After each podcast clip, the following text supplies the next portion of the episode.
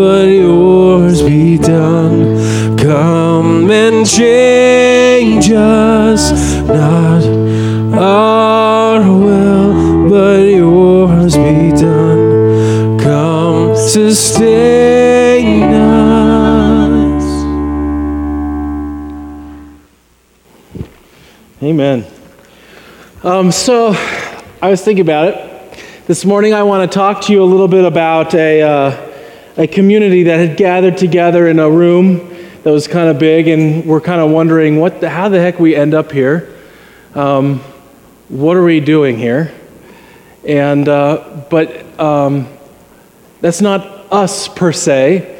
You might have thought that we were talking about us. I'm talking to one, but in a sense, I do want to talk about us. I want to talk about the church, the early church. For those of you who are actually tuning in for the, uh, from online and whatnot, there's a big bl- blizzard going on right now, and, uh, and yet God has not left himself without a witness. And so uh, we want to just enter into what God is doing with us today and hear his word. So will you pray with me?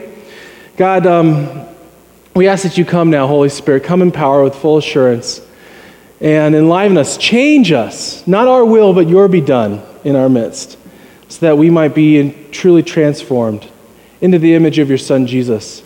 For it's in his name that we pray, saying, Amen. So, hey, um, I've been really taken with the sermon series that we've been going through in Ephesians and some of the themes that we've been talking about pertaining to anakephalio, the, where it says in Ephesians that God will unite all creation up under one head, one sacred head wounded, right? So one sacred wounded head. And what Peter has been talking about in the last um, few weeks, he's been trying to paint a picture from different angles where he's kind of showing us, say, from the foundation of the world, this has been God's plan from all creation, that he's going to raise us and join us and draw all the lost up into him. And, and so then it raises this question, right? That if that's the case, if God's working about this renewing of all creation, drawing us up, making us new in him, uh, drawn up under his headship, then what is it to be the church? Why church? What's the purpose? What's our task? What's the vocation, to use a more technical term, of why we exist in the world? What is God up to with that if He's doing this kind of thing?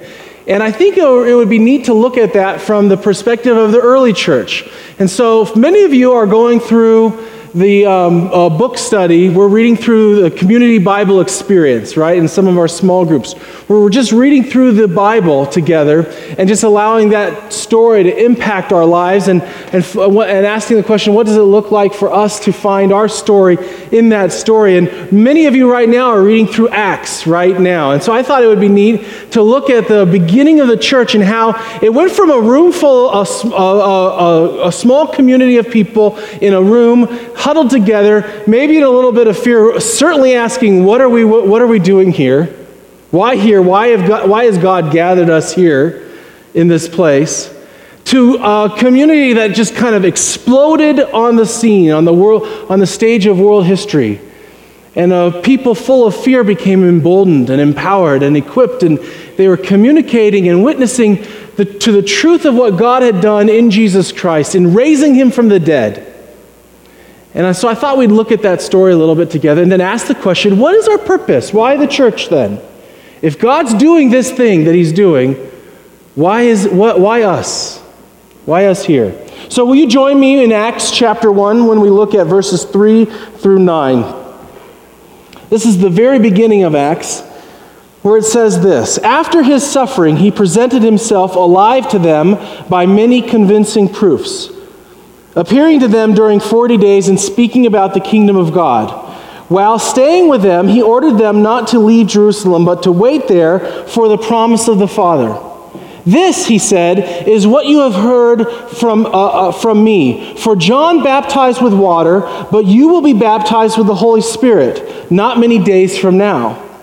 So, when they had come together, they asked him, Lord, is this the time when you will restore the kingdom of Israel? He replied, It is not for you to know the times or periods that the Father has set by his own authority, but you will receive power when the Holy Spirit has come upon you, and you will be my witnesses in Jerusalem, in Judea, and in Samaria, and to the ends of the earth. When he had said this, as they were watching, he was lifted up, and a cloud took him out of their sight. So, what I want to focus on to this morning is this passage that uh, kind of sharpens down into verses 8 and 9. And I'll read that for you again.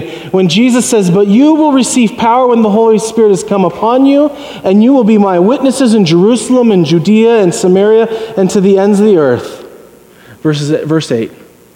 Uh, what we see here, and many scholars will point this out, is a thesis of sorts for the book of Acts. Luke, who wrote the Gospel of Luke as well as the book of Acts, is the only gospel or the only author that kind of really addresses the fact that after Jesus was raised from the dead, after he was crucified, raised from the dead, and then ascended, history kept going. Life went on, right? He did not immediately come back. And so Luke then looks at and explores what happens after Jesus' life, death, and resurrection, his ascension from the world, and how then he is then how then the community that he'd formed and shaped and he'd called and gathered around himself were to live and how they did live and how they, they were then called to interpret his life in the world, or maybe better yet, how they were to embody his life in the world. So Luke says the story goes on. And in fact, he gives kind of an outline for his own uh, book of Acts how that story goes on. He talks about then how this community is going to receive power through the Spirit come upon them, and then they will be witnesses in Jerusalem, Judea, the surrounding area of Jerusalem, in Samaria, the neighboring region just to the north of Judea, and ultimately to the ends of the earth. And that's actually how the story of Acts kind of unfolds. We see the expansion of the, the community, the, the witness of the people, the gospel going out in that kind of concentric circles from an internal place in Jerusalem, centered in Jerusalem, in these um, concentric rings. Uh, into Judea, Samaria, and even unto the ends of the earth. We, at the end of Acts, Paul winds up on his way to Rome, right? And as you've heard the story or the saying goes, all roads lead to Rome. And then by extension, that means that once the gospel reached Rome, it was staged to reach the whole entire world. And that's the trajectory of the, the Gospel of Acts. So as you're reading through that uh, in your community groups, um, think about that. Watch how the story is unfolding, just as um, Luke says early on in this passage. What I would like to focus on then is this the, like how? How does that message go out? How does that has that people formed and shaped? How are they sent into the world? How does that uh, get accomplished? After all, these were people with, um, at, at the end of um, the Gospel of Luke that were afraid. They were terrified. They were huddled in a room wondering, what is going on? All our hopes and our dreams that we had in Jesus have been dashed, right? And then Jesus shows up in their midst and he commissions and he sends them, right? In fact, we see that um, at the very heart of this group of people, their life together is a life that's going to be all about mission, right? And it's described in a whole lot of different ways. So, for instance, in Paul's letters, he will say things like in Ephesians, live a, live a life worthy of your call. Uh, live a life, how shall we order, in Philippians, he says, how shall we order our life in a manner worthy of the gospel? That language of worthiness is how Paul gets to this idea of God's missionary people. In the Gospel of John, Jesus says, As the Father has sent me, I am sending you. You are a sent people. Mark talks about the um, community as uh, having an apostolic, is being apostolic in their nature. That's another way of saying commissioned or sent ones, right? And in Luke, Luke talks about them in terms of witness. 11 times in the, uh, one time in the Gospel of Luke and 11 times in the book of Acts, he uses that word witness. So, how are they going to become this people sent out to witness and testify to the truth of Jesus? in their life together? Well, we see, I want to focus in on three different kind of components. I think if we look at this verse 8, we see, first of all, that they are going to, res- that the Spirit is going to be poured out in their midst. Uh, the enlivening Spirit is going to be present in them. Secondly, they are going to be empowered and equipped for that vocation, that mission. And third, that their witness is going to be actualized. Okay? So, what do I mean by, so I want to look at the Holy Spirit who empowers them for witness. Threefold. Do you see that? So, how does that then happen for them? Well, when we look at it, we see that, first of all, the promise is made from Jesus that the Spirit will fall upon you that the Spirit of God will be poured out in your life. And what is he talking about here? What spirit are we describing? I think what he's basically saying is if you remember his own story, the same spirit that was uh, revealed and fell upon him in the Jordan River was going to be the spirit that was going to be poured out in their midst on the day of Pentecost, just a few verses later in the story of Acts. The same spirit that drives Jesus into the wilderness for 40 days is the spirit that's going to push the people out into the world just a few chapters later. The spirit that equipped and empowered Jesus to perform works and signs, wonders, and miracles, right, is now going to be present in the life of this people and doing things that Jesus says are beyond even what you've seen in my midst. The spirit of the same spirit that raised Jesus from the dead is now going to be made alive in them to the point where that they can become witnesses to that resurrection. This Spirit of God is, by all sense and purposes, um, a missionary spirit.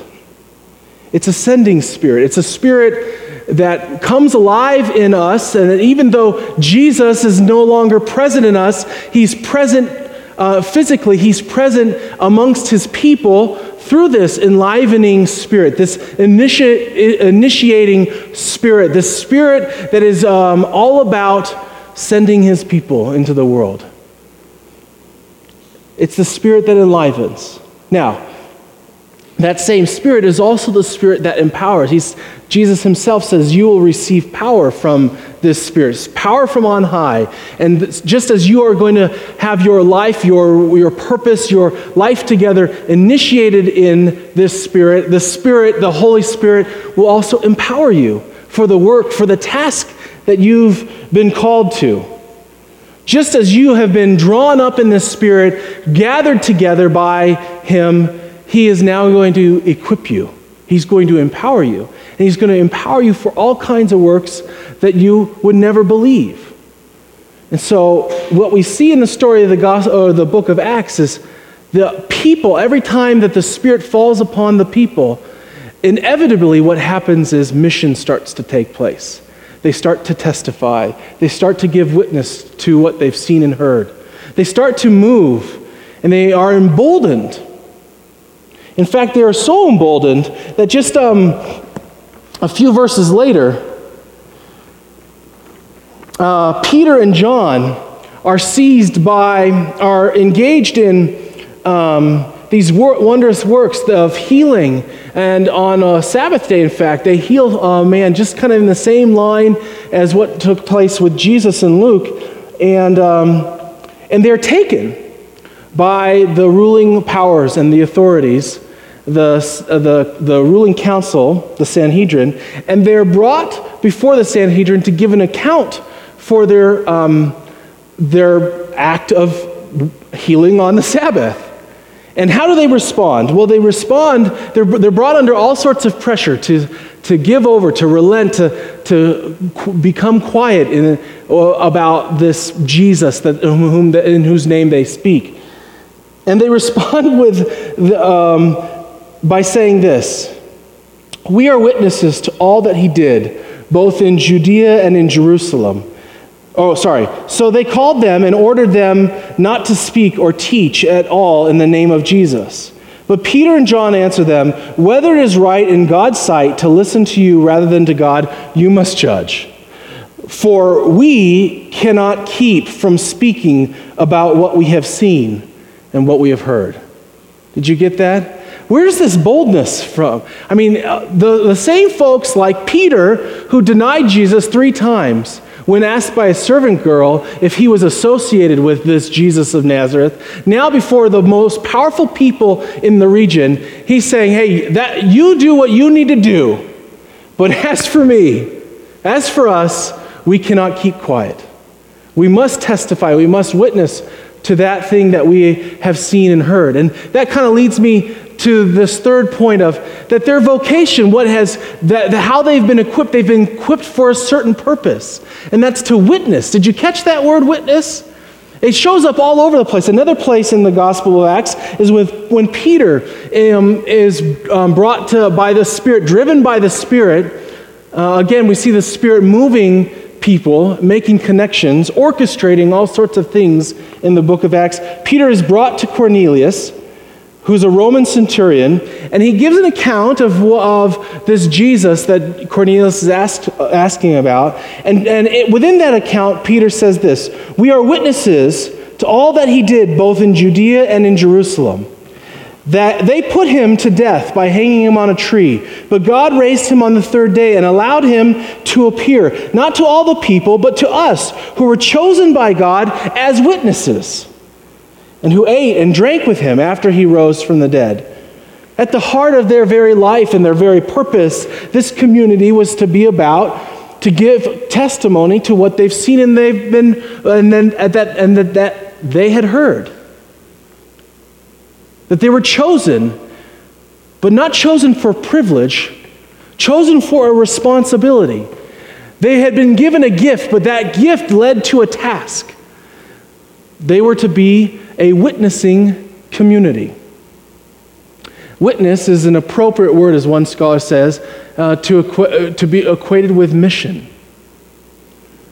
And so I want to ask the question this morning on this Jubilee Sunday, when we are gathered together to celebrate what it means to seek the benefit of our neighbors.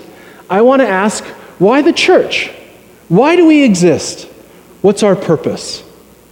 Some have said that the church exists as those people who have heard the good news, who've believed in it, who've accepted it into their heart, and therefore they are on the they will be receive the benefits of salvation. They will um, be with God, and they will at the end of their life they will join with Him in heaven, right? And while there may be some truth in a shape or form, but to reduce it down to that it's a reduction of the gospel.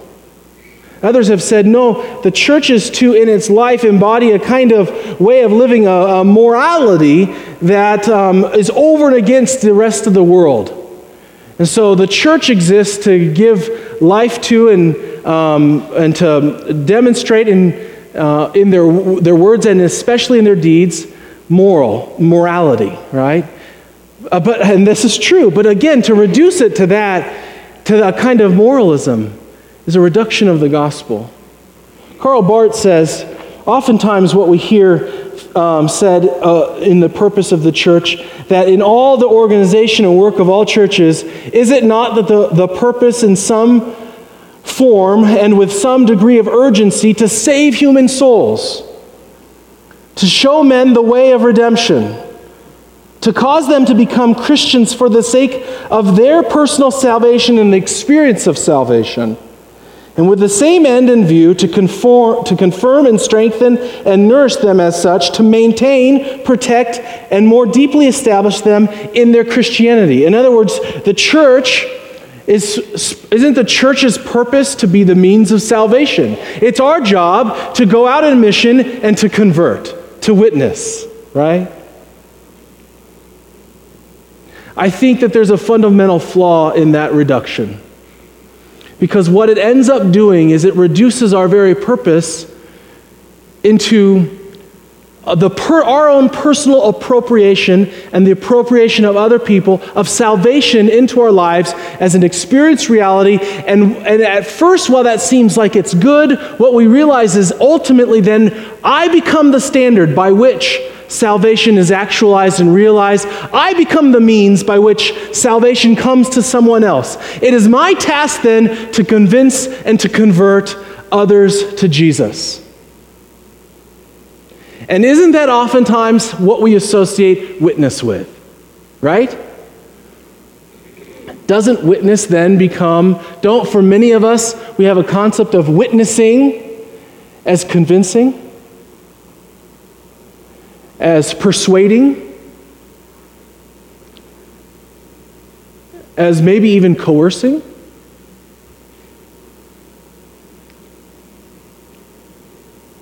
But here's the problem. If we engage in relationships with a mentality of witnessing with that kind of paradigm in mind, don't you see what we do? We have a third we engage in re- relationship with others, with our neighbors, with a third end in mind. I engage in relationship with you because I want to persuade or influence or um, maybe even convince you of this other thing, whatever that is. So, whether it's so that you might accept Jesus into your heart, that you might be saved, that you might be embraced or brought into the church, that you might live a moral life. I engage in a relationship with you with a third end in mind. And what happens when uh, I approach that relationship in that kind of way, and then I don't see the results that I want? I move on from that relationship. That relationship is no longer any good for me. It won't produce the kind of thing that I'm looking for, and so I move on to the next relationship, and the next, and the next, until I hit on what I'm looking for. I know that this seems like I'm making a big deal out of a little thing. But if we live a life like that, if we have a concept of witness as with a third end in mind, then I don't think we're living out the true gospel. We aren't living out Jesus, who came incarnate in our life, and in his life amongst us, who lived and died suffered and died, was raised again, all for our sake, with no other third end in mind. Well, anyway, I want to talk with you a little bit more about that at a later point. But for now, let me just ask then okay, if witness isn't to convince or to coerce or to persuade, then what is it? What is witness? What is it when Jesus says, You will be my witnesses in Jerusalem, Judea, Samaria, and the ends of the earth? Well, quite simply, as Peter says, it's to testify to what we've seen and what we've heard, to stand and to give an account, to be honest, to not be afraid, to be bold in that honesty but it, it's to be like brought up before a trial and to say, I don't know about you and whether you think this is right or wrong, but as for us, how can we not speak about what we've seen and what we've heard? That's what mission looks like in the life of the church. Now, that may seem kind of abstract, right? And kind of heady and conceptual. But I wanted to give voice and allow uh, a chance for others to give voice to what they've seen and what they've heard, how God has been using them and using this church to give an account of Jesus in the world. And so I'm going to share with you a little I want to have some people come forward and share with you a little bit about what it means for might potentially mean for us as a, the sanctuary, a church to give witness in Jerusalem, Judea, Samaria, and the ends of the earth. I'd like to ask Barry first to come forward and uh, share a little bit about a ministry that he's been a part of and what that's meant for him and what we're going to be doing and, and to, invite, to put that on your radar screen. How are you to talk here without a microphone? Because that's how it was built. No. Oh, you're recording it, so now I have to use the microphone. Is it on, Glenn? Or who's up there? Let's hear it for our, our support up there, right? How about our support back here? All of our musicians, our musicians that serve us. Isn't that an amazing thing? Our talkers that serve us. Thanks for being here, you guys. So, I want to talk to you about Men at the Cross. It's part of the Cross Ministry Group. There's also Women at the Cross. Um, for a couple of years, a friend of mine had said, Yeah, you should go. Blah, blah, blah. Yeah, yeah, you should go. Well, finally he said, You should go. And I'm like, Fine, I will go. And then I went. And uh, I experienced some incredibly amazing things. Um, just for a, a, short description, um, I've never really felt like a man. When I was a kid, I used to like watch Mr. Rogers and make things out of paper. That was, that was my life.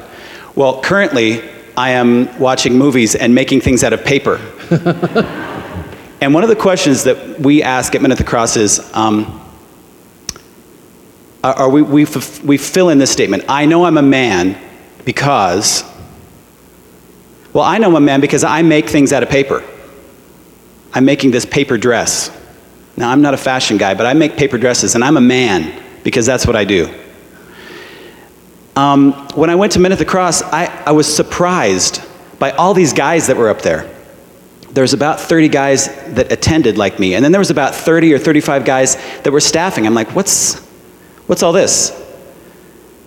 There was a, a, a process that we did. We talk about these rocks. Like you see these rocks down here at the bottom of the cross. There's these, these rocks that I carry around, and I didn't really know it. It makes me think of that uh, young Frankenstein thing, you know, where the Igor, he's got that thing, and, and the, the guy accidentally touches it, bonk, and he goes, uh, you know, I'm a, I'm a, I'm a famous surgeon. I, I could maybe help you with that hump. And the guy goes, What hump? So I was carrying these rocks around, or I, I carry these rocks around, and I had this rock that was about being a man. My dad and I never really associated and didn't really do a lot of stuff together. But there was this, this circle of guys around me and around us that were supporting what we were doing. And there was this moment when um, there was this really like big thing that was happening, and I, they asked me to turn away and look at this guy while they were making this thing happen. So when they got it fixed and I turned around, he said, Well, what do you see? And I looked around, and all the guys that were involved were doing exactly what I was doing. And the guy that was standing next to me, guiding me through this really risky thing, said, I'm going to do everything that you do. And I've never experienced that in my life until then. I never had that feeling of that kind of support from men for me. That was huge. And then at the end of the weekend, I'm like, see, I only paid a few hundred bucks to go on this weekend, but there was all these guys on the staff. I'm like, how are they getting paid? They pay to volunteer to staff. That blew me away too. That was an amazing surprise for me. Um, I staffed a couple weekends ago with Keith uh, another guy from our church, a dude from our church attended the weekend. About six weeks before then, he said, Yeah, I'm going to go. And he never signed up, and he never signed up. The day before, I said, Hey, are you going to go? He goes, Yeah, well, I missed the deadline. Like, um, we might be able to work that out. So he signed up, and he went. And if he was here today, he would say, In 20 years, if I looked back, I would look on Men at the Cross as the most important thing that happened in my life. So,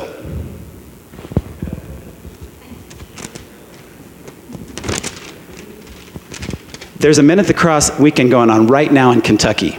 And a couple of our guys, uh, Bob Hudson, who goes to this church, is down there staffing the weekend. There's a weekend in Dallas in March for men. Uh, May 3rd through 5th, Andrew, with God's help, will be there. And I would love to see all y'all go. Some That's people here in Denver, right? Yeah, in Denver in May. Uh, guys, it's amazing. Uh, some, some guys would say um, when they come back home to their wife, honey, I learned things that you already knew. That's what they would say. Women at the cross. Uh, Kathleen has staffed, right? Frances has staffed. Is that? She attended, okay. Frances has staffed. I don't know if any other women here have gone to Women of the Cross. Brandy? Yeah, so if you need it, mm, if you need to, you need to. You need to talk to folks about it. Women at the Cross, Kentucky in April, Denver, April 19 through 21, Dallas, May 7 through 19. And if you're alumni of Men at the Cross, Women at the Cross, there's a co-ed Sage weekend. We talk about the mind, uh, the mind of Christ. Uh, it's happening in June. The last thing I'll say is there's a, there's a guy that I met this um, uh, last Friday who attended uh, we didn't know that we would meet each other on Friday. And, and he said the same thing. He's like, I wish I would have just signed up instead of like all this time to wait before I signed up. Because he, he said it was just amazing. You should see the look on his face. So, come. Thanks. So there's one way in which God is calling men to witness to one another in our communities, in our Jerusalem, in our Judea, right? And, to, and it's not the thing in of itself, but I think it's the taste of the thing. And so there's one thing that we're going to be doing, and you're invited to be a, a part of that. I want to bring up Eileen to share a little bit about another way in which we're serve, um, witnessing in our Samaria, right? Which would be like our neighbors. And Eileen's going to share a little bit about uh, our Jubilee services. So, um, technically, I lead the Jubilee service, which is chaos because I am chaos in general. Um, but I think for me, when, when Andrew asked me to talk a little bit about the concept, the witness is probably the biggest thing for me. Um, very briefly, my testimony is um, I'm Gomer from the book of Hosea. I've been forgiven and received a lot of love and grace. And so, what's happening is God says, I want you to go out there, I want you to speak and live that love out to other people that the world casts out. And so, when, when Andrew asked me, actually, Andrew didn't ask, he asked my husband, my husband said, You're going to do this, you know, you're going to love this. This is going to embody everything of what you believe in. And so when I heard about the Sun Valley Youth Center and what they're doing, um, it, was, it was everything that my heart, like my heart beats for the heart of the Sun Valley Youth Center. And they help refugees, often from Somalia and Sudan. Um, we're now on third generation refugees. Um, and what's happening is the procreation rate is really high, graduation rate is really low in that area and they are not hearing the love of Christ from the community. And so, what God, I think, spoke to me is Eileen, you have received grace beyond imagine. You have received love time and time again when I did not deserve grace. I was a really bad wife for a long time. And my husband stood there, and his calling was to love me. Our calling is to get a taste of loving them. And the Jubilee service is only once a quarter, but we want that to give you a taste to testify to what God is doing in your life, to help you then go out and live that out daily. So the Jubilee is not meant to be the end in itself. It's meant to introduce you to that calling. And, and God has really confirmed to me through the years is that I'm not meant to be called to something specific. I'm called to people. I'm very relational. And he says, Eileen, go out there and love them and build those relationships. But what's funny is he's saying, for me, is to be the example to the church right now. Is to be the example so that you guys can know what it's like to love somebody else who doesn't deserve to be loved. Mm. You guys can then feel no, you can, you can see what it's like to see lives change like I was changed. You are going to go and be who my husband was, but in a very small piece. And then you're going to find where God's calling you. And the Sun Valley Youth Center might not be it. Maybe it is Men at the Cross. Maybe it is Women at the Cross. It could be your daughter, your wife, your son. It could be the person at work. But the Jubilee is just a taste of what grace and mercy and what the sanctuary embodies. And so I just want to ask that you pray and ask God, what does that look like? What am I going to do at the sanctuary? I'm sorry, um, at the Jubilee service. Um, is it you looking forward at the next place that we're going to partner with? Is it you going and committing to serving those five year olds at the Sun Valley Youth Center once a week beyond the Jubilee service? You're to testify and be grace like my husband was to me because those kids need someone to believe in them. My husband said, and I'll end with this. My husband told me the other day, um, th- thinking about what, what God's going to, when we get to heaven and we are that perfect creation, we're not, we're not, we're on the sixth day and we're being made, right? We're not there yet. And, um, and Kevin said he realized after almost 11 years of marriage, he said, I cannot imagine what you're going to be like perfect. You are so amazing, broken. What are you going to be like whole? you know?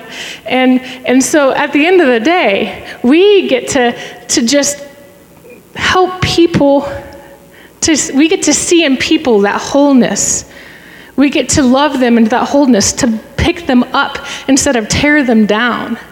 And I think for me, that's what the Jubilee service is, and that's what Sun Valley Youth Center is to pick people up and to show you and to give you an example, a taste of seeing life change. Thanks. Yeah, uh, I, what I love about that concept, what I love about that concept is um, that we here is a chance to go love our neighbor with no third agenda in mind, right? No ulterior purpose. We're just going to love our neighbor. And in doing that, Jesus will be in the, in the midst of us. And actually, he will reveal something about himself to us through them, and vice versa, right? Um, that's what it means to love and to give witness in Samaria. So, what does it look like to the ends of the earth? Well, maybe it looks a lot of different ways, but maybe uh, Keith can share uh, a little bit about one dream that we have here at the church. So, uh, I would like to introduce you, Keith O'Neill.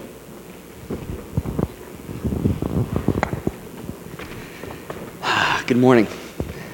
So, uh, it's exciting to me to talk about these things. Um, I've experienced Men at the Cross, um, and it, it's life changing. It really is, and I invite you to that. And I've experienced going to uh, Sun Valley with Eileen, and it's life changing, and I invite you to that. Um, so, my job today, though, is to talk about the ends of the earth. Uh, so, I was thinking, how do I describe this?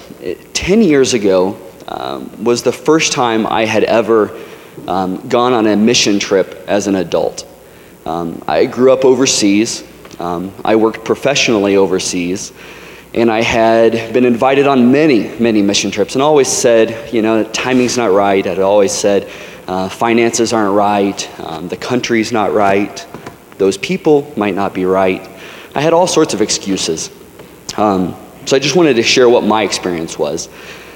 I got invited to go to Mongolia. Uh, it's a country between uh, China and Russia. And I got excited about that because it sounded like a fun vacation, something adventurous, um, something that not many people had had the opportunity to do. And, uh, and so I bought my tickets and I went with this organization to Mongolia.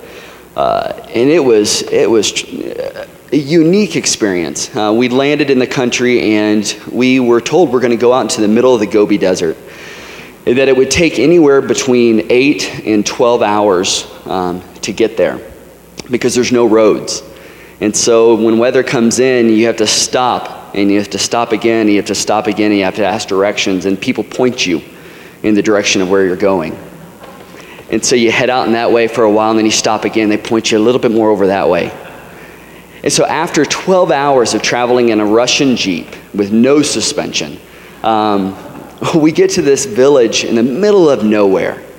And uh, growing up, I had seen a lot of people um, slinging Bibles, standing on, preach, on uh, street corners, um, testifying to Christ, but in a sort of confrontational, um, not seeming from the heart sort of way.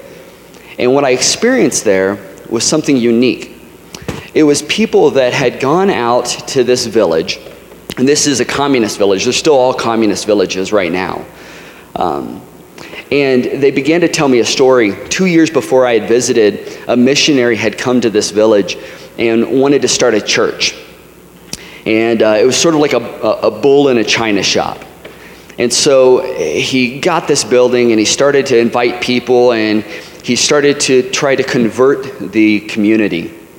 One night, uh, the villagers got upset um, and they beat him up and they kicked him out into the desert and told him not to come back.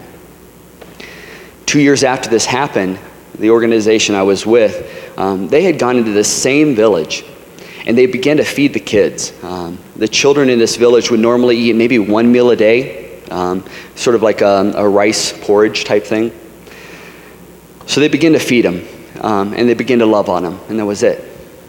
And About six months goes by, and they went to the, uh, the governor of this village and said, You know, we, we, we, everything's been going well. We would love to start a church here, um, if that'd be possible. The guy said, Oh, of course you can start a church. In fact, I'll give you a building um, to meet in. And so today, um, there are nearly 100 people in this church in the village in the middle of the Gobi Desert. And since then, there's been more projects started all over the desert. And I, am struck, um, similar to what Andrew's talking about, about a third end in mind. I, I'm struck by the fact that many people do what we do because we have this third end in mind.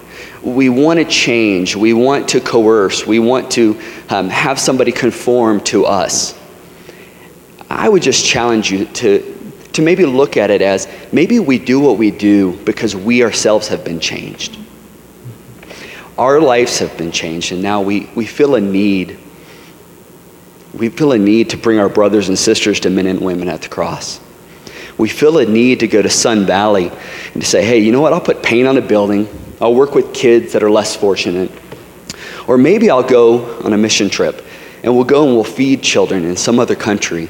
And so that's what I want to invite you to today. Um, we're going to be meeting in two or three weeks. Um, it'll be in the S News or the Snooze and uh, and uh, and then we'll also be making another announcement. But I'd invite you to come with me. Um, we're going to prob- we're going to decide on a country that we're going to visit um, this year, um, and I'd invite you to come and see what God is doing. Um, it's huge. It is really huge, and it's going on all over the world. So come and testify with me. Mm-hmm.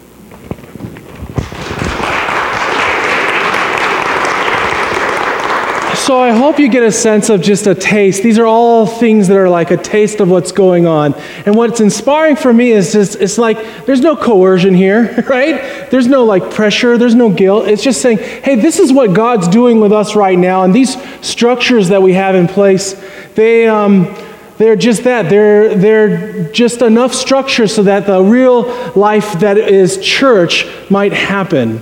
And here's an opportunity to come join us in what, some of the things that we're doing here in the sanctuary. You know, um, it's interesting that when Jesus says, and you, I, uh, the Holy Spirit will come upon you, and you will receive power from on high, and you will be my witnesses in Jerusalem, Judea, Samaria, and the ends of the earth he, it, it, he says it in such a way that we really, like if you get into the grammar of the whole thing, you realize, okay, it's actually not a commandment. Like you should be, be my witnesses in Jerusalem and Judea, Samaria, and the ends of the earth. You must, you ought. No, he says you will be, as in like a promise. You will be. And doesn't that make sense? Because after all, when you look at the book of Acts, all you see is the Spirit of God moving in such a way, coordinating, operating, bringing Philip one place, Stephen another place, taking Paul, showing up in Saul's life, who would become um, Paul, right? Taking Peter and revealing things to him that he, things that he never would have imagined. And again and again and again, you get the sense that these people aren't in control, but they are responding to the Spirit's movement. And they are giving witness. They are standing up, like our friends just did, and they're testifying to what they've seen and what they've heard. And all of that, that we're doing this morning and what we're sharing is, again, I hope you hear that. It's just a taste of the thing. It's not the thing in of itself. But we want to see the thing in of itself, our life, our vocation, our purpose, our mission, to be born in us through the Spirit of God. You know, that word witness, uh, it's in the Greek, it's martyrios. It's where we get the word martyr. And uh, as you kind of progress into a theology of witness, you start to realize, especially in Acts, that, that, um, that testifying that takes place in these people starts to take on a different tone. It's not just testifying to what they've seen and what they've heard, but that's, it's actually beginning to look like they're embodying the very life of Jesus, um, even if that means suffering. And so that martyrdom that starts to materialize. That giving your life over, losing your life for the sake of, of Christ, becomes to increasingly um, be present in the witness of the community. I want to share with you um, the first martyr, martyrdom story that comes in Acts chapter 7. It comes with Stephen. And Stephen is one of the deacons, newly ordained deacons, who is seized by those that had come against the, this new fledgling church. And, uh, and in front of all of them, he stands and gives an account, not only for his life, but for the life of Jesus. And he gives an account of the story of what God has been up to from the foundation of the world through Israel, Moses and David and so on, and finding its culmination in Jesus. He testifies, he witness, witnesses. And then, he, and then it says this When they heard these things, they became enraged, uh, these that, those that had seized him, and they ground their teeth at Stephen. But filled with the Holy Spirit, he gazed into heaven and he saw the glory of God and Jesus standing at the right hand of God. Look, he said, I see the heavens opened and the Son of Man standing at the right hand of God. But they covered their ears, and with a loud shout, all rushed together against him. Then they dragged him out into the city and began to stone him. And the witnesses, what um, Acts earlier says, the false witnesses, laid their cloak, coats at the feet of the young man named Saul. And while they were stoning Stephen, he prayed, Lord Jesus, receive my spirit. Then he knelt down and he cried out in a low, low, loud voice, Lord, do not hold them, this sin against them. I, it echoes in my head what Jesus said on the cross Forgive them, for they do not know what they do. And when he had said this, he died. And I look at Stephen and I go, gosh, look at, I mean, how he embodied Jesus for the whole world. And what strikes me is um, when he has this vision of Jesus standing at the right hand of the Father. You know, that's the only time in the Bible, in the whole New Testament, where you get the picture of Jesus standing at the right hand of the Father? All the other times it says Jesus seated at the right hand of the Father. But when, when Stephen embodies Jesus' life in the world and gives witness to him, it's almost like Jesus stands in honor of that and gives witness back. I see what, I see what you do, Stephen. I've heard what you just said. And you are part of me, and I'm in you. You are my witness in Jerusalem, Judea, Samaria, and the ends of the earth. Whether you part, participate in something like Men at the Women at the Cross or Jubilee or, or a mission trip that we're going to be hoping to do at the end of uh, uh, the summer, beginning of the fall, I, you know, I honestly, I really don't care that much. What I really care about is that we would become a church that seeks to embody the life of Jesus, even if that means suffering. That we would walk that lonely road to Calvary with Him. That we would find our life in Him and His life in us, that we would truly be Christians. And that His name would be made known in the world, and that those who are lost would be found that all would come to know what is true about them in Jesus Christ. And that's why we celebrate the table every Sunday. This right here is our witness because it speaks to what is true for the world. And you and I, as church, we are those who have gotten a taste of that. And that we can live in light of that on behalf of those who yet do not know. For one day, all the world will be caught up in his life, under his head, his head that is wounded for our sake. And so I pass on to you today what was entrusted to me that on the night that our Savior was betrayed, he took bread and having given thanks, he blessed it and he broke it. And he said, This is my body broken for you. Do this in remembrance of me. And in the same way, after the supper, he took the cup and he said, This is my blood poured out, shed for the forgiveness of sins. Every time you do this, do this in remembrance of me. Every time we eat of this bread, Paul says, every time we drink of this cup, we're doing something. We are witnessing to the saving death of our Lord until he comes again. So, friends, come and be a part, stand and join in in the witness, the chorus of witnesses of the witnesses, the church. Be church this morning together. Take a piece of bread, dip it in the cup, ingest it into your body, and in doing so, may you participate in his life. May what's true about Jesus become true of you. May, and in particular, may his vocation become your vocation. May you be witnesses to him. In the name of Jesus, amen. Come.